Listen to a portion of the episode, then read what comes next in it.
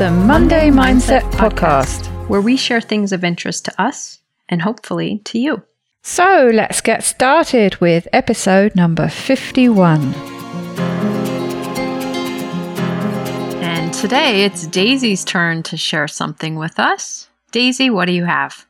Well, Terry, this week I'm back with one of my favorite podcasts that I've used a lot so far in our recordings, and that's Rangan Chatterjee's Feel Better, Live More. It's episode number 173, and it's called The Voice in Our Head and How to Harness It with Dr. Ethan Kross. And this is one of those episodes that's going to have some overlap with some of the things we've been talking about recently.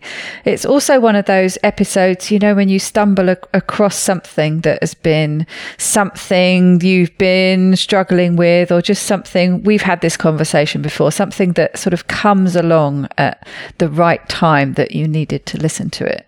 Well, it's, it's one of those episodes. Uh, Dr. Ethan Kross is a psychologist who studies internal dialogue and how to control and harness the power of it rather than letting it run away into negative chatter. And this is what he calls the negative self talk is chatter.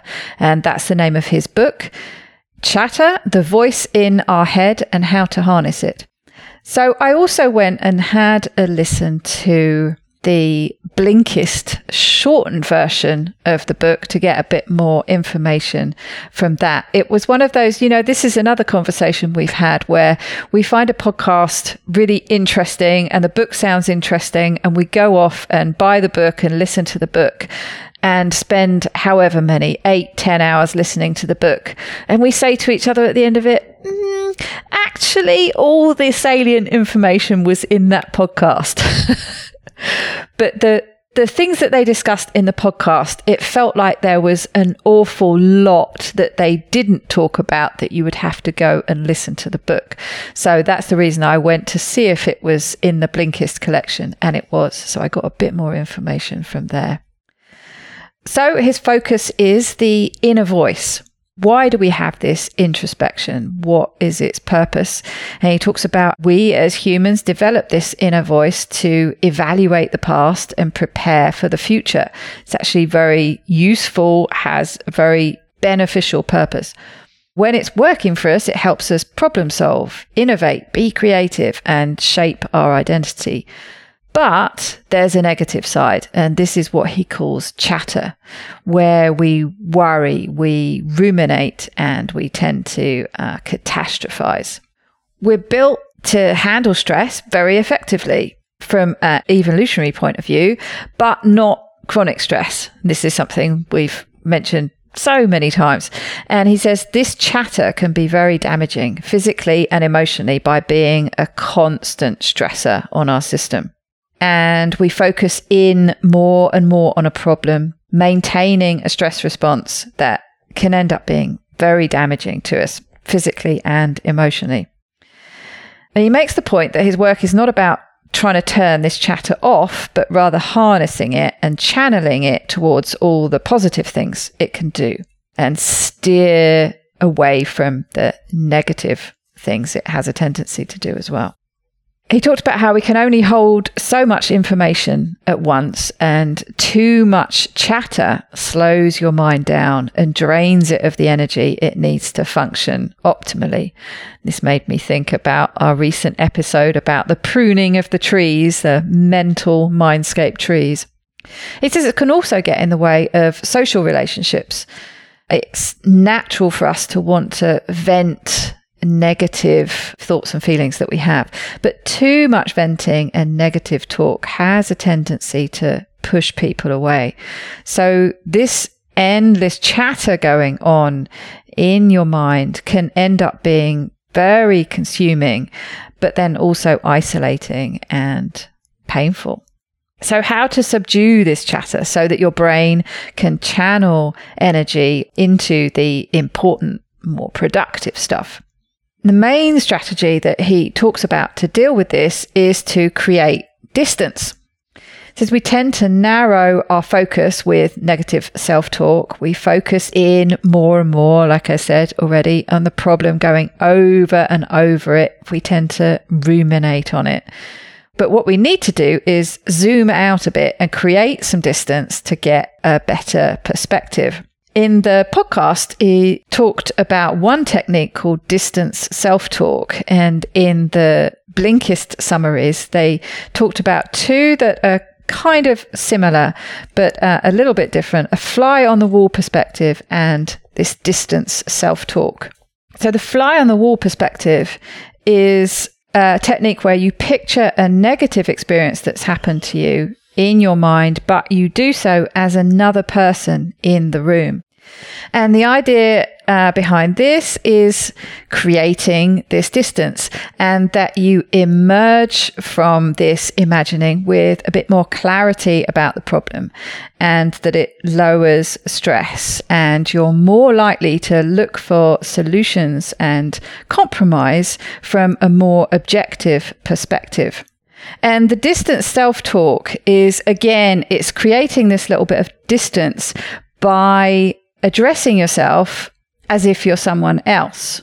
So you're moving from what he calls I talk to this distance self talk.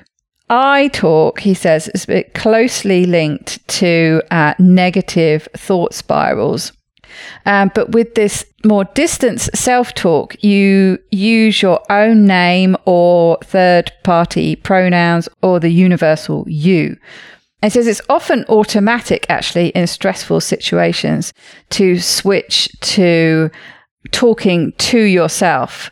So if there's something you're trying to get yourself to do, we often switch into this either, you know, come on, Daisy, you can do this, or come on, you can do this if you're not, you know, if you don't go to that step of actually addressing yourself by your name.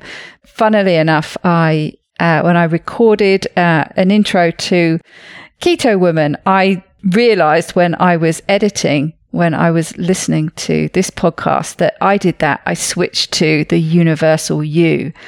So we we often do these things automatically, just create this little bit of distance. I guess something in our mind realizes it helps. And what we tend to do when we create this bit of distance is reframe something that is a threat or failure into a challenge. And that takes you from a very shut down, inward looking, closing down state into something that's um, much more open and has that potential to be uh, productive and forward thinking. So that's something you can do yourself. He did talk about how it's probably a good idea, especially if you're using your own name, to do that silently in your head. He says it kind of goes against um, social norms a bit, and they did use a few examples where if you're referring to yourself like that out loud, people can sort of give you slightly strange looks. So he said it's better to have that that kind of uh, distant self talk in your own mind. Um, but it talked about the importance refer going back to this this need to vent this need to talk about our feelings and our problems with um, somebody else. It says this is you know this is a good thing um, but when you're in pain you tend to focus on uh, the desire for empathy over perspective. And the people we go to for help often go along with this. And there's a term for this apparently called co rumination.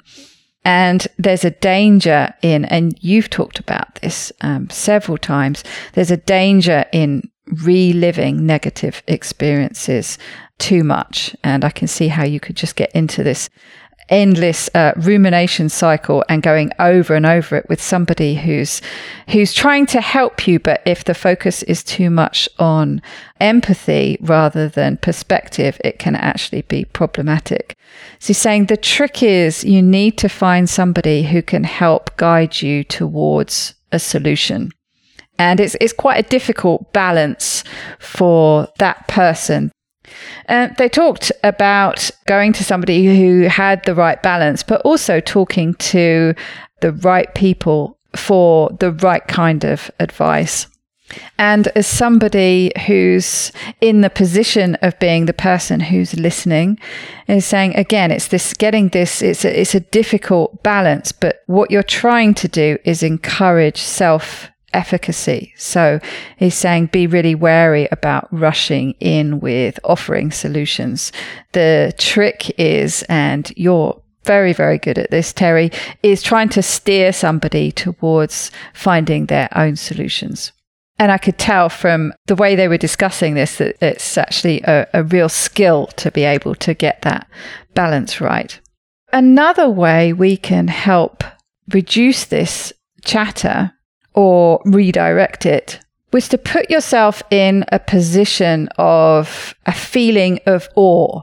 So, for the most part, they talked about the easiest way to do this is to walk in nature, exposure to green spaces and things like that. But they also talked about, you know, it's not just nature, it can be music or anything that you get, uh, you know, pleasure looking at. It distracts you. And they uh, talked about there two types of attention voluntary attention that needs willpower to engage it, um, like, you know, doing a crossword puzzle, for example, and it costs you energy. And then there's involuntary attention. And this is when something draws you in. So that's something like nature. I mean, I've, I've found this, you know, this feeling of awe when I've been walking around the new environment in and it's like, wow, look at that architecture. Look at that magnificent church. The sea, the seagulls, the, you know, it's that kind of thing where you can probably imagine it right now. Just think about something like that that you like looking at. You can see how you get drawn into it and it distracts you. It takes you out of yourself. It creates this distance. And this helps you recharge and it refreshes your attention span. And when you're in these moments of distraction, looking at these things around you that fill you with awe enables your voluntary attention levels to recharge. So gets you ready for when you need that voluntary um, type of attention. And it also reduces this chatter in your head.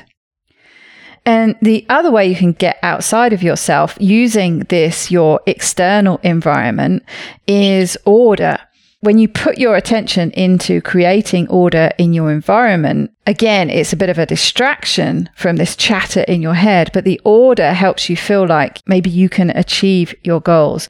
And they talk about different sports personalities who all have their rituals and how often that is to um, quiet and the negative chatter that's going on in their mind about, uh, you know, negative chatter about their performance. Um, so they have these rituals that just help distract them, help just quieten down this chatter a bit and allows them to, to just do their thing the other one little thing that, that kind of relates to that is the power of the placebo effect. And they talk about um, objects imbued with power. If you believe something uh, will make you feel better, it probably will. And placebos can relieve physical and emotional symptoms. Why? He says, because the brain loves prediction. And so you can set up these rituals your attention gets pulled away from the problem or the anxiety. This chatter gets um, reduced with a sense of order. And quite often, um, it also involves connection with other people. Quite often, rituals are part of a group activity. So, to sum up, really, it's just about this chatter, this negative um, self talk, and that the best way to uh, reduce it is by creating distance, either by reframing your thoughts or changing your environment. And I'm sure there are uh, a lot more suggestions in the book, but I thought the tips that they did offer, I certainly thought they sounded like they'd be quite helpful. Absolutely. I was just thinking of another thing I used to encourage clients to do when they started going down that rabbit hole of, but what if this and what if that? And again, I, I would assume that would be considered this chatter that he's talking about. And I used to tell people, look, you can play the what if game twice. You can say what if and what if this happens? And then what if this happens? And then you're done. You can't keep going down that. So a different way maybe to distance it or stop it, but to stop engaging that chatter quit circling around with it because it's not getting anywhere productive. So I would be curious to learn his other distancing strategies, but I think even things like that can help. Go down the path once or twice, and then you have to stop. You mm. have to get away from it. Yes, and I like the ideas, which I didn't really talk about that sort of follow on from it, but it's something you've talked about before and we've mentioned in other podcasts about creating that distance, stepping back and changing your perspective, looking at yourself as if you were somebody else.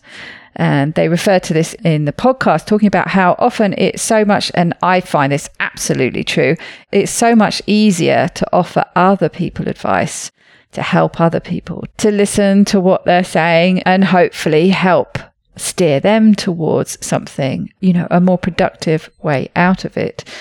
I think it might have been the episode, the recent episode we did with um, Susan David and Brene Brown. And it's a well known idea, isn't it? When you get involved in that negative self talk, if you can step back and imagine that you're giving yourself advice as somebody else, you know, a good friend or your sister or whoever it is that you go to for advice and, you know, talk to yourself as if you were that person I think it can often be easier said than done, but it's something maybe that if you practice a bit, it can help. That reminds me a lot of when I've been struggling with things, you know, my history as a therapist, people would say, okay, Terry, if you had a client sitting with you saying this, how would you help them mm. work through it? And just to help me get some distance from it. Like you're saying, it's it's easier to see how you might imagine someone else handling a situation. But when you're in it, you know, harder to see that sometimes. And so just taking that different perspective. How would you help advise someone to deal with this or to manage this topic if it weren't you doing it? And I think that can be a great way of distancing. And I guess even if you you can't manage to, you know, create exactly that sort of setup in your mind if you can't completely distance yourself from you know in that fantasy scenario yes this is my best friend giving myself advice at least it takes you at least it creates a bit of distance mm-hmm. even if you can't get all the way there you know the example you shared daisy when you have kind of heard yourself saying okay daisy you can do it or you know just maybe if you don't use your name but I use that a lot, a concept of what I call the inner self coach. Mm. And I think that's what that coach would say. They're sitting there next to you in the driver's seat, helping you navigate. And they would say, okay, you've got this. You can do this. What do you need now? What's the next thing you need to do? They just keep you going. They help you see that you have the resources. But the fact that it's coming from within ourselves, that we do that self coaching, I think is a, a great way to break up the chatter. Yeah. And it's just encouraging this self efficacy that, yeah, like you say, you have got the answers inside yourself. You've just got to pull them out. Mm-hmm. Which is hard to do if you've got too much of this chatter going exactly. on. So focusing on what would my self coach say right now? And they talk about how no one technique is going to work for everybody. And it's a case of trying different things and creating your own special blend that works for you. And I think it's often the case that sometimes the key is just finding something that is the way in, finding something that is kind of throwing the spanner in the works. So you've got that endless cycle, that churning round and round and round, and it feels like it's never going to stop. And you need something that's going to throw the spanner in and just slow it down for a bit. And once you've stopped it spinning round and round, it's then maybe easier to do other things. So, for example, you know, you can set up a rule that you're going to go out for more walks or something. You're going to do something that's relatively easy to do that might just throw the spanner in the works. And then when you're out doing that and you've distracted your mind, it's amazing what sort of things come to you. Mm-hmm. I mean, I find that I have to take my dogs for a walk and you know, sometimes even, uh, you know, if it's pouring with rain or something and I don't feel like doing it. But once you do it and you just, the routine, the ritual takes you out of yourself a bit. And it's amazing actually how different thoughts start working their way into your head. Absolutely. So that might be, I think, and I think for me personally, I think that might be the way in. That might be the spanner that's the best one to throw in to get things turning the other way. Mm-hmm. So, but again, it's all about finding what works for you and finding a blend that is going to be optimal for you. Yeah, I think the important thing is to recognize that you need that thing. You need something to interrupt this mm. because we're so generally driven to keep that chatter going, even though we know that it's not productive. We expect that eventually it's going to become productive and it's going to help us find the answer. Mm. Well, I have some things I need to think about with this episode and working on the chatter. And I think something that I'm working on for our next episode ties right in with this. So funny how that happens, isn't it? well, there's certainly um, a lot in there. and anyone who's been listening to us recently will realized straight away how much um, that episode resonated with me. So I think the steps I'm going to be taking are the ones that are relatively easy to do, and, and it's just to get out there a bit more and put myself in that position of awe that I know is all around me and is so easy to access. It's just a case of stepping outside my front door and, and walking around a bit and distracting myself. So that's what I'm going to be doing. Nice. Well, I hope everyone has a great week. I hope you have a great week, Daisy. And we will be here again next week. And you too, Terry. Have a wonderful week, everybody.